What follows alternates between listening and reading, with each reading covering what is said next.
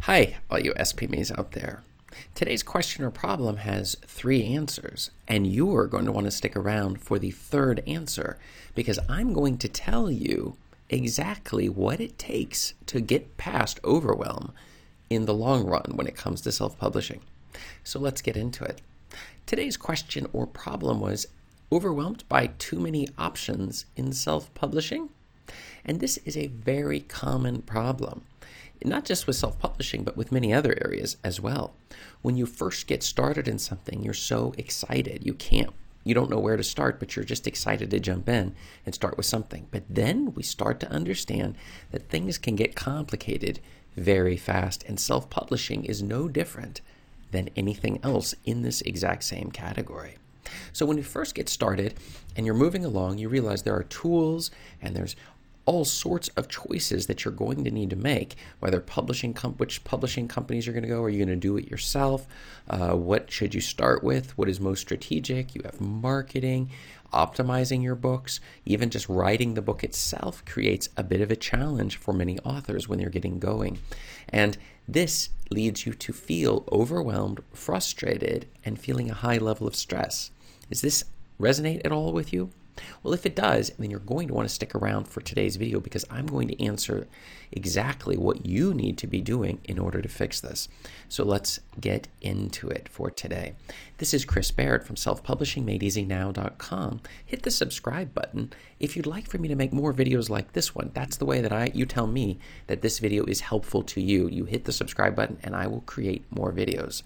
In addition, you can grab a copy of my absolutely free self-publishing checklist below to ensure that you are not skipping any of the most important steps when it comes to getting your book onto the market and also making money with marketing after it's on the market. So let's get into it. Buried by ships. So several years back, I was coordinating the movement of five ships in the North Sea off the coast of Norway. And these ships were pulling along in a gigantic uh, barge, lay barge that was laying piping. And the thing was, is that it took four ships in order to pull this entire thing. And then you had a final ship that would be bringing supplies to the lay barge. And all of this would be going all day long in order to lay four kilometers of pipeline. In fact, the largest pipeline supplying natural gas to the United Kingdom from Norway. And I was in charge of coordinating the motion of all of these ships the storehouse for the supplies that they would be using, and also in terms of when they needed water and they needed additional supplies, they would be coming through the exact area that I was working and coordinating.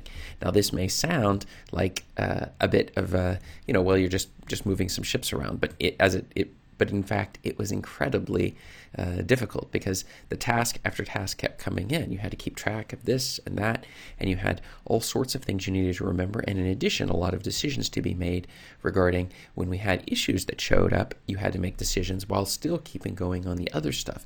And so I don't know if you've ever seen like in the with in China where they have the plates that they're balancing on the sticks, right? And they keep one plate and then another plate and another plate, and before you know, it, you have so many of these spinning plates on top of these poles that they have and it starts to get a bit confusing. And I immediately started to feel a sense of overwhelm. Too many things to do at too much at, at, the same time. And that was when I was first introduced to David Allen's Get Things Done method. And this is a very powerful one that I'm going to explain to you right now. And so, one of the first things that we do is we capture. So, we take everything we need to remember to do and we capture it into a single system so that we have a single place. Now, you could write it down on pieces of paper, would not suggest that. Or you could use Excel. I tried that, I got overwhelmed with that. Or you could use a system like Todoist. That's the program I use. And if you want to get more information on that, you can check below for my affiliate link in the description for the program that I use to track all of the projects that I'm doing within self publishing and in just life in general. You can put them all in Todoist to make sure. So that's the first step. We're capturing them down. The next step is we schedule them out, figure out when exactly we're going to do these tasks reasonably so that we don't have too many tasks in a given day. And then we execute. So when the day starts, we look at our list, make sure it's doable, and then we execute on those lists. And I started doing this exact process with all of the tasks that were coming in for this process with all of these ships. And what I discovered was that the two things that you focus on with the Get Things Done method is what is the next step on this huge project or task that I'm doing, and what's the ultimate goal. So we keep that in mind, these two. So, in other words, well, how many things do I need to do? The answer is it's always just one thing and it's the next step. But once you do the next step, then you have a new next step. But what you're, what, if you think about it, it's too many things coming in at you at the same time. That's really creating all of your problems and frustration, as opposed to if you can just hold the focus to a single step, then it becomes completely doable. And the thing is, is the end result is you get a smooth flowing. And I found that with my projects, that the amount of overwhelm that I was experiencing on these projects began to decrease. And I use the exact same steps when it comes to self publishing. So, overwhelmed by too many options in self publishing, the first thing is slow everything down and ask, what is the next step? What do you have to do? I find way too many of my students are trying to get ahead of themselves. They create the overwhelm by asking, well, what do I do with marketing and stuff when you haven't even got your book on the market yet? And so it is true that we should consider marketing before we even produce any product or service, making sure that the market even wants what we have to offer.